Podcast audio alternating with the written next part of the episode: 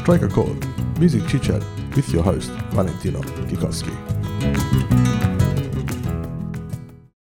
Welcome to Strike a Chord, and today we have Simon Pearlman, a singer songwriter, multi instrumentalist, guitarist, drummer. Welcome, Simon. Thank you very much. Good to be here. The pleasure's all ours. Um, Brisbane kid. Yeah, uh, it's a little bit confusing the chronology because I was technically born in Sydney. Ah, okay. I suppose I kind of it's that whole what was it? John Lennon said he um, he was born in Liverpool but grew up in Hamburg. so sort of I was born in Sydney but grew up in Brisbane. Brisbane. Yeah. Um, why the transition to Melbourne? Well, I, Brisbane was great for the time when I was living there. We, I, you know, played drums in a few bands and um, cut my teeth on the live scene there. But uh, Melbourne's, I guess, uh, live music scene was just too good to resist, and the community here was, Yeah. was such a magnetic. Completely understand that. Yeah, so I, I moved here in 2008. Um, That's not too long ago, actually. no, it's quite recent, and it, all things considered. Um, and the first, um, yeah, the first A Man Called Son release had only just come out, so it was around that sort of time when I was transitioning to a solo, for want of a better term, solo career. So in Brisbane, you uh, I had a bit of a read, and you call it the, the tropical DIY. Is that, is that is that right? Yeah, it's. I think there's something about the scene there, or at least at the time, we're, we're talking about um, the mid 2000s kids, where it was very much organic, and um, there are a lot of venues, particularly around the Fortitude Valley area, which um, you know, inner city Brisbane, very sort of supportive art scene. Um, lots of, I guess, yeah, places popping up that might normally not be a venue, and Yeah. the next week it might be gone, but it gave you a chance to get out out there and, try some things and, and- try some things. Yeah, Yeah. and um, that was certainly the case with the bands I played in, and then later with my own solo um, work. So yeah, it just encourages, I think, or it fosters that kind of independent Hmm. spirit. Yeah. Did you play play drums predominantly in Brisbane, or did you play everything, or was it here that you thought, all right, I'm going to give everything a crack?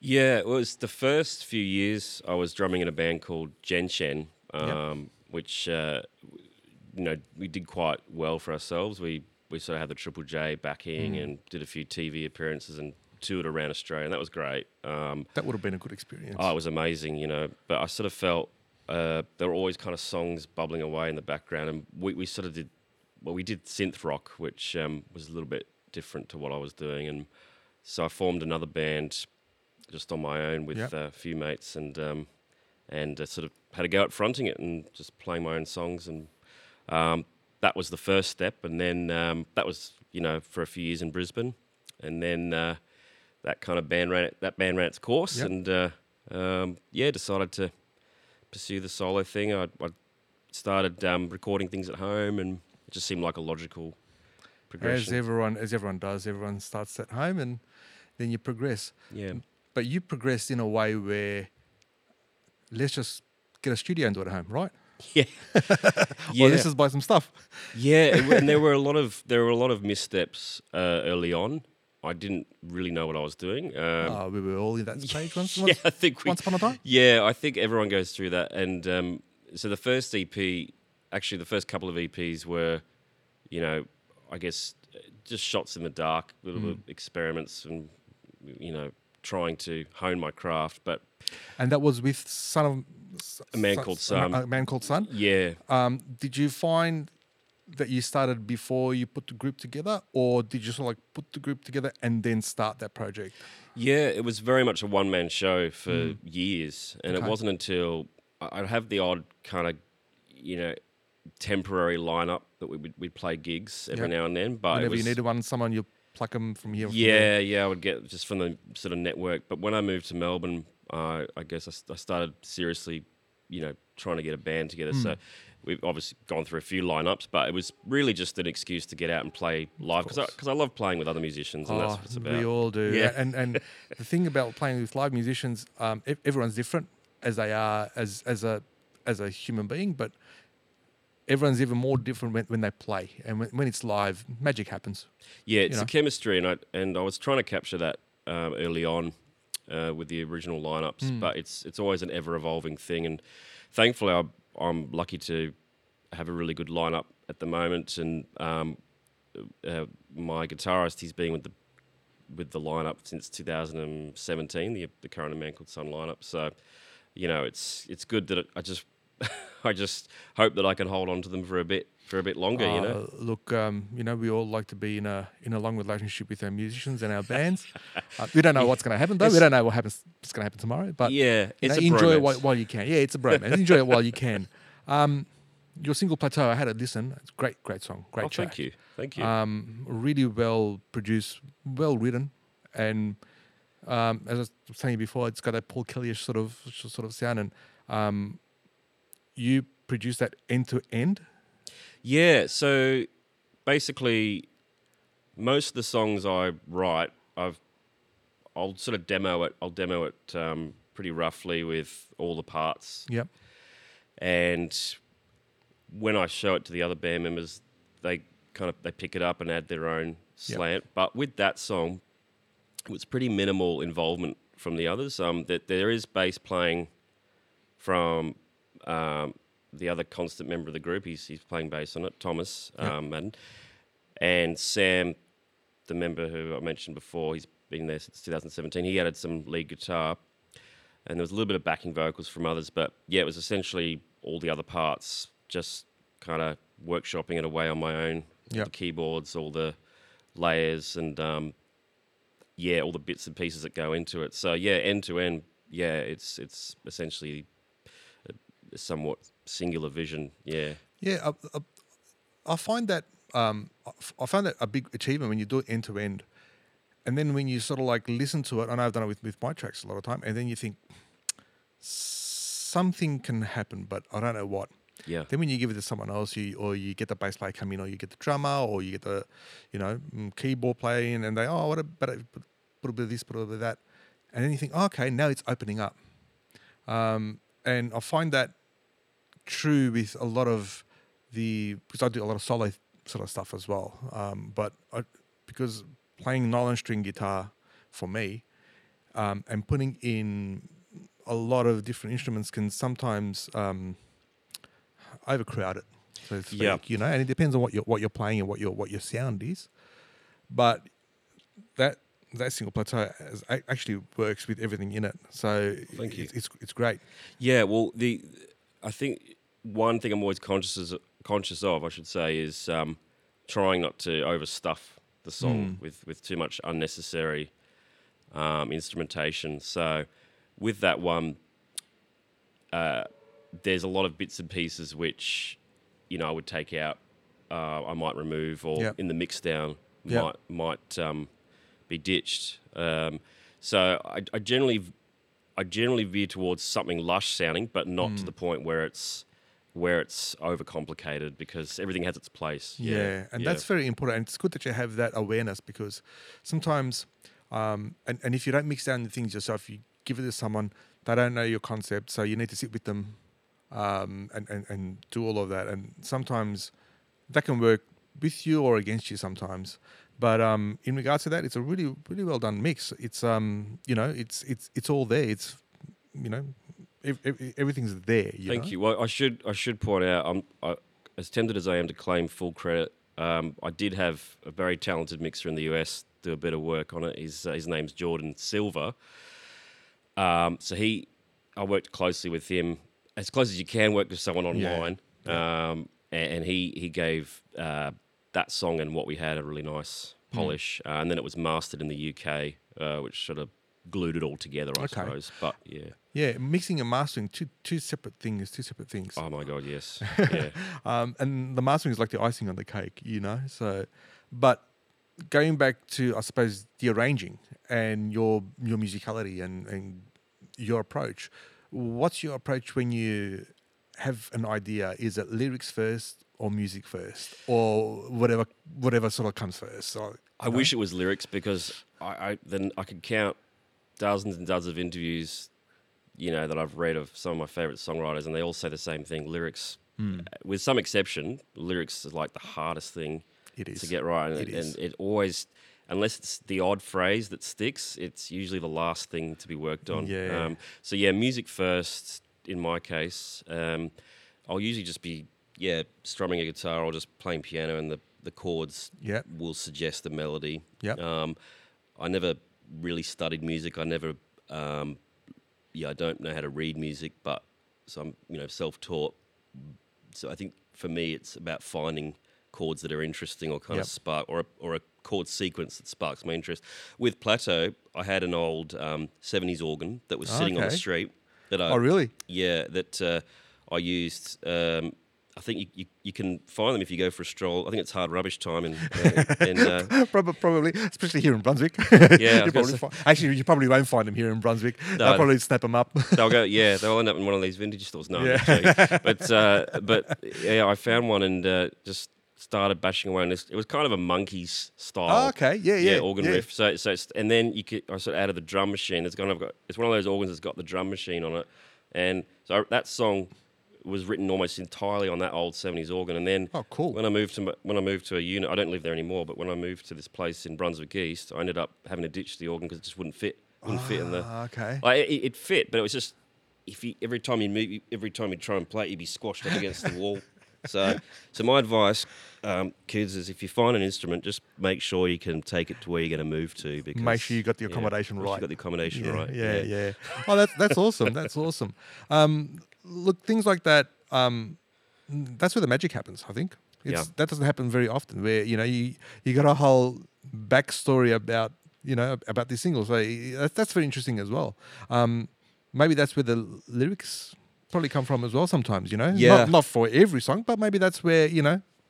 That's where the journey takes you. You know. Yeah, I think yeah, you're right. Some some of the um, I guess experiences that I've had in the last few years uh, influence or inform the lyrics, um, but you know, it's a bit difficult because if I say it's a bit difficult for me to claim that they're autobiographical. There is an autobiographical element, but there's always a bit of detachment as well. Oh, Um, that's that's what makes it interesting. it was what, yeah, exactly. Like uh, there's a line in that song which says, um, you know, I asked my mother.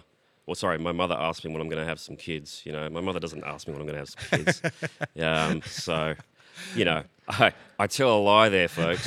But it's in there. It's in there. Yeah. So, Oh, well, yeah. anything to make it interesting, you know, and and that's oh, there's a lot of a lot of songs where it's not really the truth, you know. They're talking some, you know, telling some porcupines, but hey, you know, Songwriters are great, big fish people. Yeah. You know, the fish just gets bigger and bigger. that's right.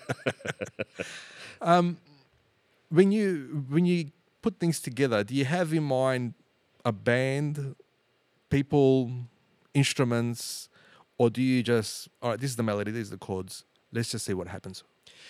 It's a bit of both. Um, some songs in my head, I'll be thinking, well, that lends itself to a pretty stark, simple arrangement. Um, for example, there was a song on the last album called Sandy J, which was about, it's a pretty specific subject, but it's about, um, it's actually influ- or based on the Nancy Drew story, the Australia's first um, female pilot or flying doctor. Ah, okay. Um, I just changed the name. Um, but that was that song is a good example because I didn't feel it needed much embellishment. It was just going to be me on acoustic and then maybe a bit of cello or something in there. But usually I'll have a band arrangement in my head or various kind of instruments going on in the background and go, oh, that, that needs a bit of layering. So with what we had, I, with the riff, I felt like it needed at least two lead guitars running through it. Yep. It needed the riff, and then it needed another second guitar, almost like that Neil Young thing where you've got Yep. these two guitars wailing away. Um, so yeah, it's a bit of both. It really depends on the song and what it what it's calling for or what it's you know what it's suggesting. Yeah. Um, but yeah, mostly mostly um, an actual band backing is uh, is what I go for. And if I can't capture that with my band, not because they can't do it, but just because some songs may be better off just with a drum machine, then I'll just kind of layer it up Okay. that way on my own. Yeah. So it just depends. Yeah. So what happens live? Live is a different beast. Live is a very different beast. These beast. things that you layer and all of this, because I'm, I'm I'm interested because I do the same thing. And when it comes to live, it's a completely different version. yeah. Um, do you find that as well? Yeah, absolutely. when we play live, we tend to crank things up a bit and get a bit, you know, Get a bit magical. Yeah, well, we, we, we get a bit we get a bit spinal tap. Ah, we get a bit we get a bit Bit- rock and roll. 10.5, 11. Yeah, You know? it's a delicate. Well, with us, we are just an we are just an indie rock act, so it's probably around the six.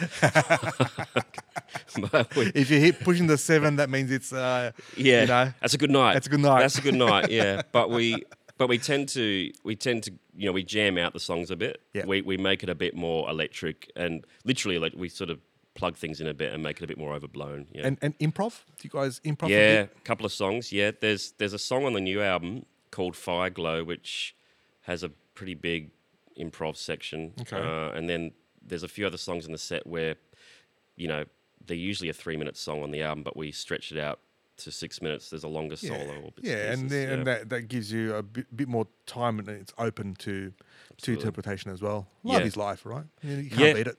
Well, that's right. I think they're, they're two they're two different sides of the coin, and um, I'm definitely more of a studio person. I'm more comfortable in the studio, Mm. but but I think post you know lockdown, uh, it's it's felt amazing to just get on stage with Mm. other musicians. It's just been something that is so easy to take for granted, and, Oh, and, uh, isn't it? yeah. not it? I totally agree. It's been um, it's been it's been hard for for the musicians. Absolutely. Uh, in general, you know, um, and because we're, we're musicians as well, we it's in our heart, and that's where we, you know, that's where we concentrate on whether you know whether it's something's good for the musician, something's bad, and and I think coming out of COVID, you know, everyone's every musician's that, that's been playing live all their lives is is hanging to go with them and play live again. But then on the other token, you know, you got some venues that will probably, you know, take that situation and, you know, and and uh, not abuse it, but you know, you'll go there and play for, for less money, or you won't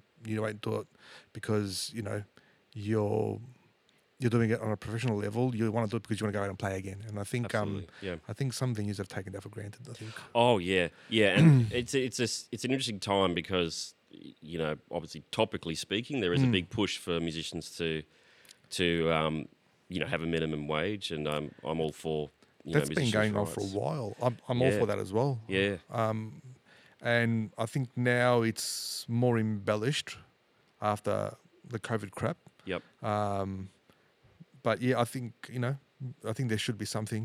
Um, and and as much as we all can help individually as musicians, I think um, the m- music communities, because there's a lot of us, a lot Yep. of communities, I think should probably just get together and say, oh, well, this is it. It doesn't matter who you're going to get. This is the standard. This is what you're going to get paid yes, this is whether whether you get an indie rock or you get you know a, a, a metal band or you get a punk rock band or you get a Latin band or whatever. That's the standard, right? And also the standard of who's pro and who's semi-pro and who's amateur. You know, so I think I think that's a it's a it's a very good point that you that you raise. It's a it's it's a very important point, especially for the livelihood of us musicians. I think there needs to be yeah, absolutely a, a fairer playing field. Um, anything I would say, and this is just very subjective here, is That's all right. Uh, if you if you are a band starting out, it, shouldn't be necessarily a minimum wage, but I, I would plug for a minimum rider where you got a fridge full of beer. right?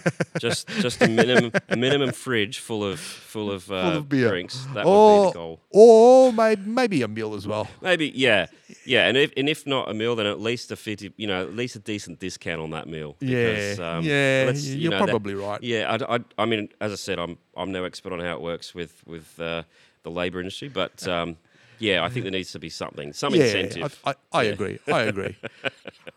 and probably, you know, free hire of of equipment or something like that thrown in for them. I don't know. Maybe maybe that's an incentive. I don't well, there's, yeah, there's some great venues. Actually, we've played it recently where it's. I think some of them have kind of come up. They've sprung up since the pandemic. Yep. Um, one of which we're playing at.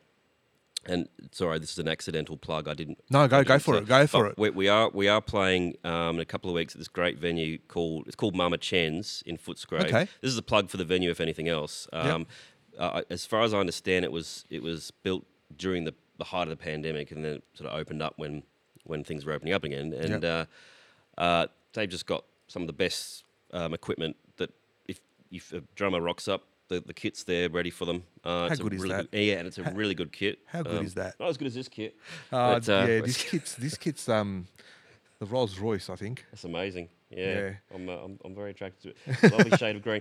But uh, no, I don't mean in that way. Sorry, kid. Uh, but no, but it's it. This venue, um, I recommend it to any band that's that's wanting a decent gig. Mama Chen's is is really good. Tin Foot's great. So Uh, and and and by all means, plug it because this podcast is about that. It's about you know the pushing of musicians, exposure of musicians, venues, and everything like that. Oh, that's what I, that's what we want to do. Well, in case know? there's any confusion, that's Saturday, 15th of October, and it's free. I think. Yeah. Free. I'm pretty sure it's free. Um, in regard, eh, well, we were talking about your. You sort of touched upon your new single and everything like that, or a couple of new singles and new album coming up. Um, how's that traveling? How, how what can we expect? So we've released now two singles from the album. It's obviously been a bit of a stagnated thing because of um, this whole COVID debacle. But uh, uh, we're hoping to release the album in November, as in um, early November. Uh, and it's going to be pressed on vinyl, so that's a first for us. Okay. Uh, the album's called "Time Bombs in the Sea," which is actually a it's lifted from the, one of the lines to what we had. So Okay. uh, yeah, that's uh, that's now album number four. So it's been on the cards for a little while, but we're we're really excited to be to be finally putting it out there. Uh, vinyl, vinyl, huh? yeah, Vinyl is um different mastering method. different mastering and different costs. So yeah, I know, I know. not cheap. Not cheap, not cheap. It's a, a few years ago. It sort of like had its um, sort of like return, you know. Um, but yeah, it's not cheap because I'm I'm thinking about vinyl as well for my next album, but I've been turned off it in a sense that you, what if you don't sell them all and you got a minimum to do and you press and then they all stack up at home Yeah, absolutely. and you use them as a doorstop. Yeah, you don't want to you don't want to put it under the bed those, those No. final copies. No. So that's why we're, we're we're keeping our aim realistic. We're doing what's called a short run Yep. of vinyl. So About 100. yeah, it's hundred. I think it's 150 is the minimum we could do. Yep. There's literally only two pressing plants in Australia. The second one only just opened in Brisbane. Funnily enough, um, I thought there was one in Melbourne. yeah, that's There the other one. Yeah. So the other one is li- just down the road in, Yeah. in Brunswick East. Yep. So that's Zenith. Um, So they're pressing it, but we actually got the vinyl mastering done by the same person that mastered it for digital release in the UK. He, he does vinyl mastering. Okay. He's really good. Yeah, so, it's totally yeah. different. It's a totally different master. It's a totally different ball game. Yeah, know? absolutely. There's dynamic considerations. Yeah. Um, but I've got, I've thankfully, I've got the test pressings and had a had a few listens, and Nice. um, yeah, it's all sounding good. But uh, it's yeah, it's a standard length because one thing I've noticed with vinyl now is because obviously you know quality is paramount for all these successful bands, um, Yeah. and they put out you know two or three uh, sides or sorry two or three um, records that amount to one album. So you play it at you know you might play it at forty five or thirty three, but the point Yep. is you've got to keep flipping it over every two or three songs. Well, I didn't want to do that, so it's it's it's still one record, just old school style, Yep. one record, A and B side, That's it. uh, and also that keeps. From a practical point of view, it keeps costs Yeah. down. It does. It does because I think, and also it depends on how many, how many um, output tracks you have. If you've got stereo, that'll give you so many grooves in the vinyl. If you're going to expand on that and try and put all these phases and stuff, it actually uses more of the vinyl. That's, what right. I heard. So, and that costs more. Absolutely. Yeah. So you want to do probably uh, Chili Peppers and do a mono all the way through, you know? yeah, we're we're an unsigned indie band, so uh, our budget Yeah. is, is quite limited. Yeah. yeah. Sometimes the budget is no budget, but you know. Um, so Simon, your your love of music, where did it derive from? Where where did it come from? Well, it that's a really good question because uh, it literally relates to what we were just discussing. Uh, my dad, uh, bless him, used to put on a lot of records when I was a kid. Uh, everything from the Beatles to Neil Young to Simon Garfunkel to. Kate Bush. Ah, okay. Um, this is before Stranger Things, yes. so this is a long time. This is act- Babooshka. Yeah, that's right. Yeah, babooshka. Emphasis. Yeah, this was literally in the eighties Yeah. when, when she was, you know, at her sort of peak. Yeah, It's our generation. Yeah, yeah, Yeah. So I'm showing my age here. Folks. So, so, so I used to put that on, and um, yeah, I just just went in diving into that world. So I, you know, obviously bands like the Beatles are top of my list for, Mm. you know, um, influences and bands that I love the most. But but I got a pretty good education just listening to classical and other stuff as well, a bit of Okay. jazz and blues. So yeah, as a kid, probably about two or three, I can remember that far back, just listening to these albums and yeah. And when was it when you grabbed your first instrument? When was Do- it that you thought, all right, I'm gonna, this is what I like. Yeah. This is what I'm gonna give a crack on. Well, do kitchen pots and pans uh, that's uh, I love it. so yeah, that's that's essentially what happened. I was I just started bashing away on whatever I could grab around the household, and then I think my parents were understandably sick of the racket. They just thought let's let's just Let's get him a kit. kit. Yeah, but I was I was quite, you know, crafty about it. I'd sort of stretch plastic bags over buckets, and you get a sort of drum sound out of that. Ah. That's before I yeah, you know, got yeah. the kit, obviously. Well, that's creative. Yeah, it was sounded like a tom tom. So and then I get to get the snare sound. I sort of stretch foil over other things, so you kind of foil's got that snare kind of rattle. So. yeah, yeah, yeah. Yeah, but the problem is, um, this is this is the really idiotic part, and this this is why it was never going to work. I didn't have drumsticks, so I'd play with chopsticks. So the chopstick would go straight through. Not wooden spoons. The job, no wooden spoons. Yeah, I don't know why I didn't use wooden spoons. Just flip them around the other side. And that that would have made a lot more sense, but not a very smart thing. But so yeah, my my folks got me my first kit when I was probably I think twelve or thirteen. I think it was around that that time, and then I used. Luckily, we had a garage separate from the house, so I used to go Oh, home from school and just bash away. that that that makes a difference. it makes a lot of difference because they could barely hear it, and uh, I would literally put on a record and just play along to it. Yep. Um, so that was that was the first instrument I really, you know. And you taught play. yourself, like on the drums, you just went for it. Yeah, my mum had a friend who was, you know, she was a very cool friend. You know, she she she had she was a drummer, and she Okay. tried to teach me the the drumming music, the notes and everything. Okay. And I'd go around for half an hour, but I just I just I would lose interest. You know, my mind would just wander. So I, I couldn't I couldn't La be. la la la la. Yeah, yeah. I'd, I'd sort of I'd have a go at it, and then I, I don't know, kind of I wouldn't get very far. But um, yeah, I ended up just playing. The first band I played in was a, I kid you not, a Black Sabbath covers Oh, band. awesome. Yeah, but I, I I loved playing with them. They were a grade above me. They were actually really good musicians. Like I was probably about 14 and they were about 15, 16. Um, and it was that moment where you just sort of jump behind the kit and you start playing with them. And then um, they sort of just look back and like, oh, this this nerdy, scrawny kid can actually play. He's not too bad. and Um, you're going, ah, yeah. ah. So yeah, I'm I'm not I'm, you know I'm not as uh, annoying as I look, but uh, but, but um, I ended up you know we ended up doing school reviews and playing at house parties and Oh, stuff, and yeah, it was a good kind of introduction into that sort of musical world. But here's the thing: we didn't actually have a singer. We were mostly instrumental. We we'd sort of get the odd Even better. yeah, but it was it was all just like you know like War Pigs, all those sort of songs. It was like Yeah. yeah, eight minutes, dun dun dun no vocals Yeah.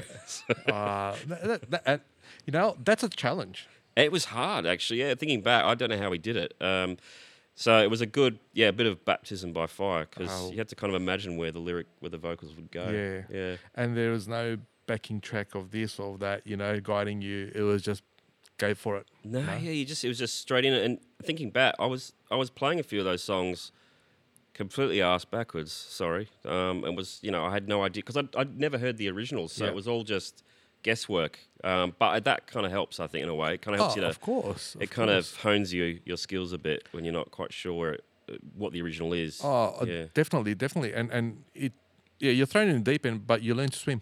Yeah, absolutely. Yeah. So Yeah. so I did that for a few years, and then um, I basically, you know, would pick up the odd when no one was looking, the odd acoustic guitar and sort of play it Uh, sort of feebly.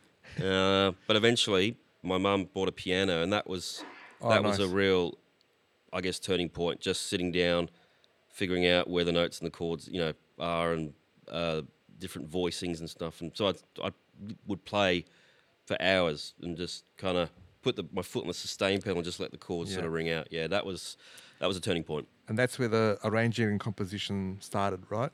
I hope I like to think so. Uh, I like to think so, but uh, Because it's Yeah. it's it's actually easy on a piano to actually get some get some sounds and chords quite quickly, yeah, rather than a guitar. Oh yeah, yeah. There's things. Honestly, if someone says to me, "All right, play a flat seven on the on the guitar," I can't do it. You know, um, not through lack of trying. I'm just not I'm just quite limited in terms of the chords that I can play. Yeah. Um, and, and often I have to reach for the capo just to just to get. Yeah, uh, look, I use it too. yeah, it's just to get to the right thing. But Yeah. but with piano, yeah, it just feels a lot more limitless in terms of where you can go. The piano is um, it's got a broad range, so you can actually do a chord and it's sounding like this, sounding like that. You don't have to know the chord. Yeah, You can just feel your way through and say, "Oh, yeah, this works. This doesn't work." You know, oh, and it doesn't sound really bad.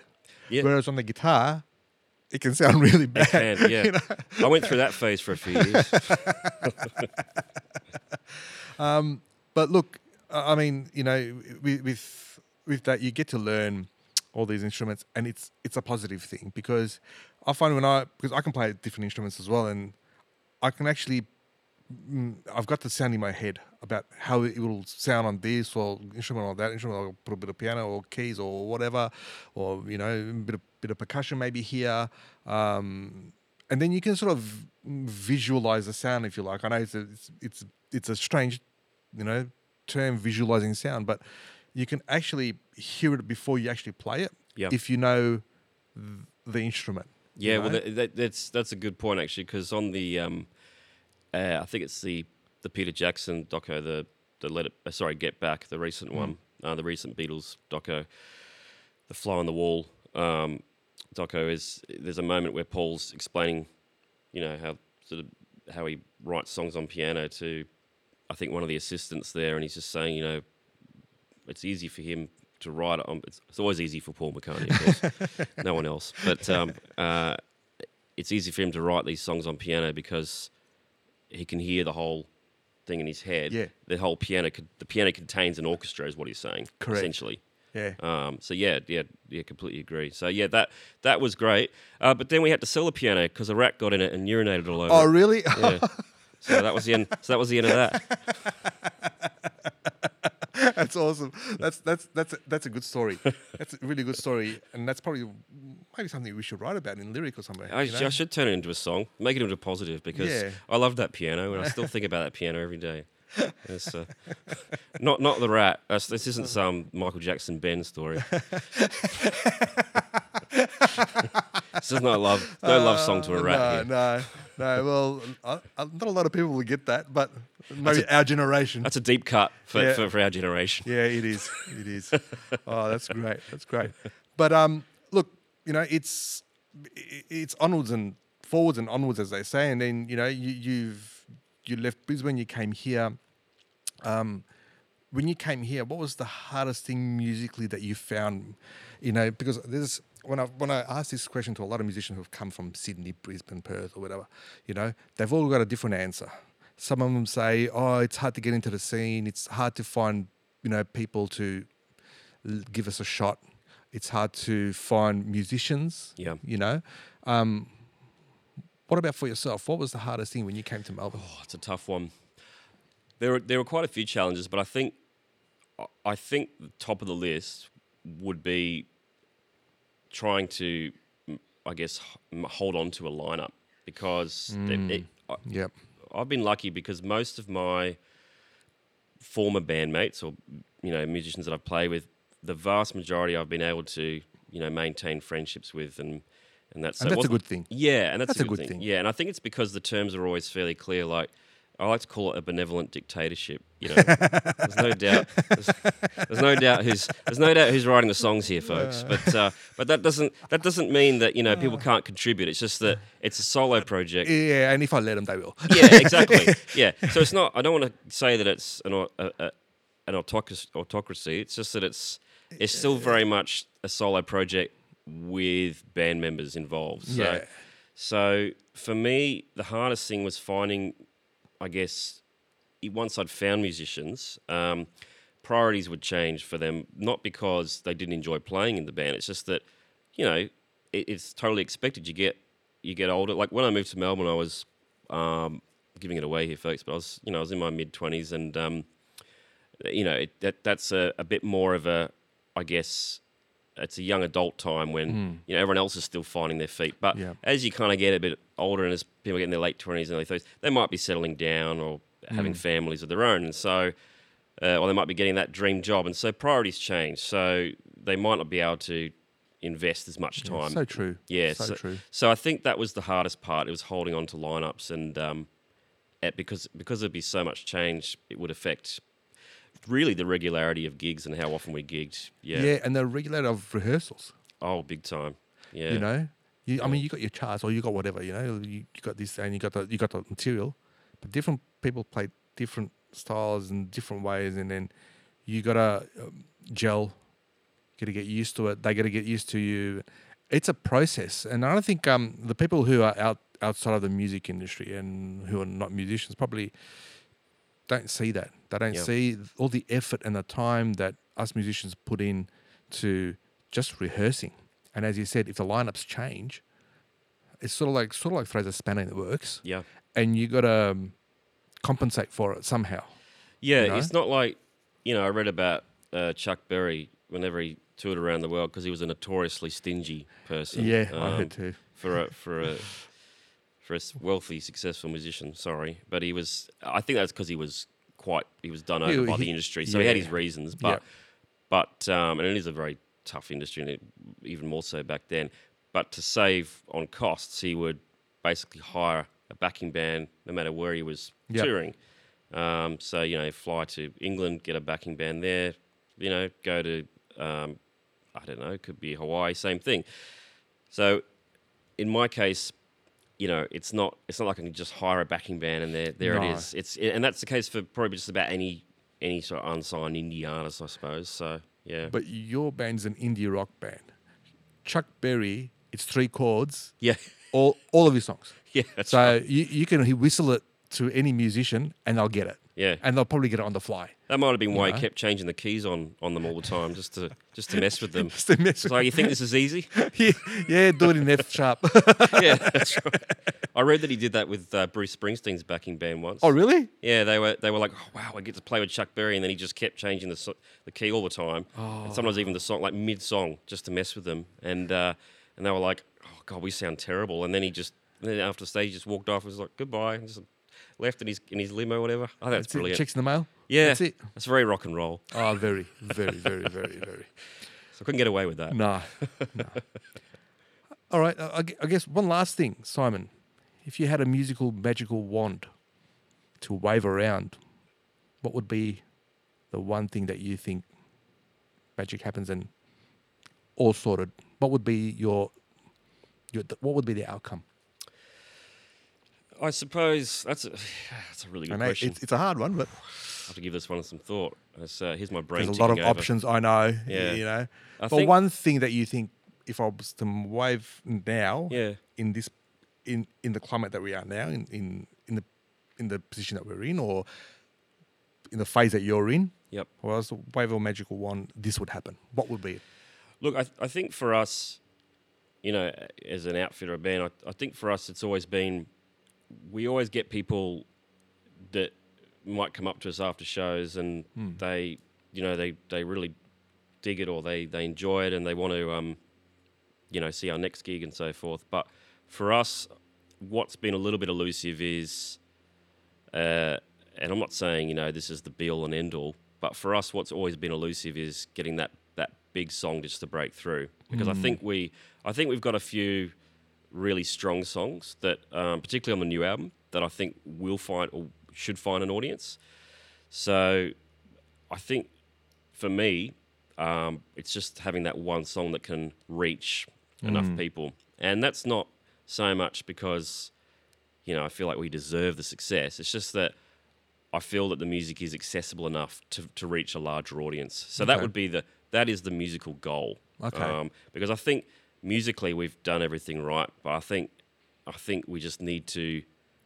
We'd all like to connect with you know with with bigger audiences, and this year the gigs have been the best we've done. okay Um, well that's good that's yeah. po- that's positive that's a positive, and uh, and I think you know to add to that, we want to take it outside Melbourne, you know, um, Oh, of and, and- course, well, of regional course. Victoria as well. We want to go beyond regional Victoria and you know do the Sydney thing. So so I guess you know Sydney, Brisbane, and Perth even. Um, so I guess yeah, in answer to your question, bigger audience, bigger shows. Really, that's pretty simple. But awesome yeah, if people want to connect to you and they want to connect to your music, where do they do it? Well, it's an easy one to remember. Uh, so it's a man called son.com. It's S O N, not S U N. Uh, and uh, the Instagram is the same. It's just at a man called son. And I'll pop I'll pop the link, the links into everything in the actual text of you know the podcast and everything else on how how we all do it sort of thing. So um, Free publicity. yeah. Simon, thank you very much. It's been an absolute pleasure. Um, hopefully, we can do it again later on when you guys have done all your tours and everything like that.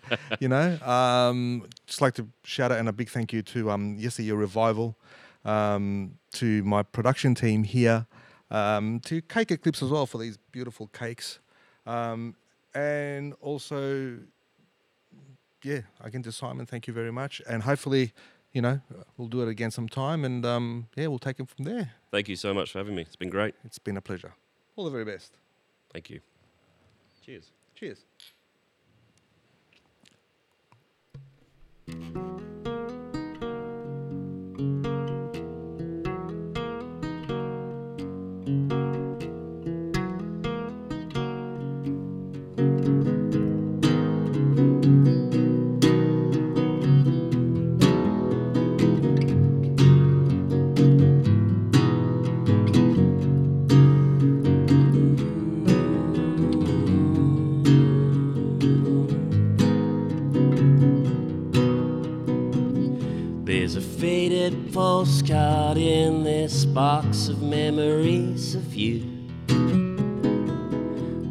Dancing in a rainy city, oblivious to the gloom. Thought you'd be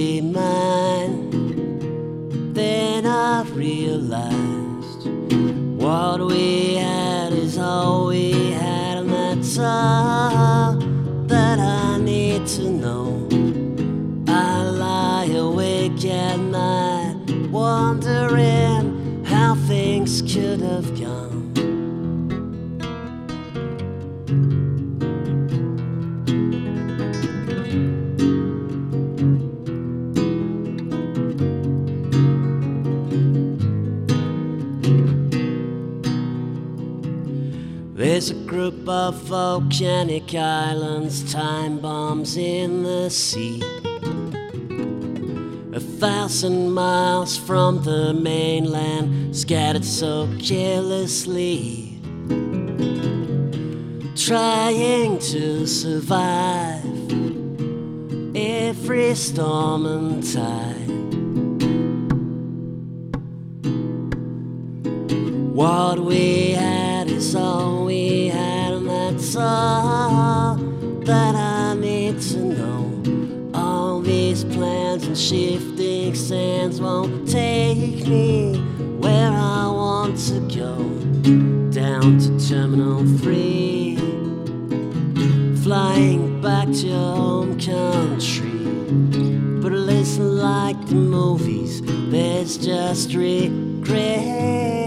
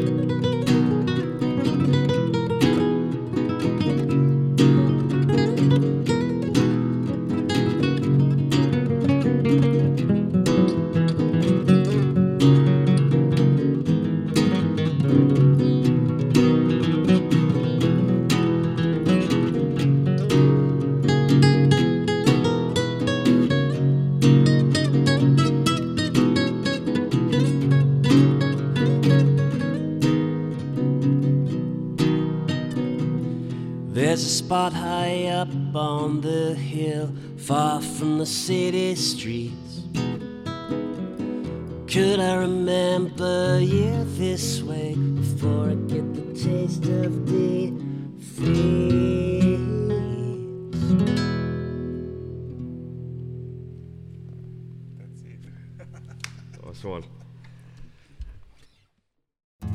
Hope you enjoyed the Strike a Chord podcast. Be sure to visit valentinoflamenco.com to access more podcast episodes, news, and other projects that I'm currently working on.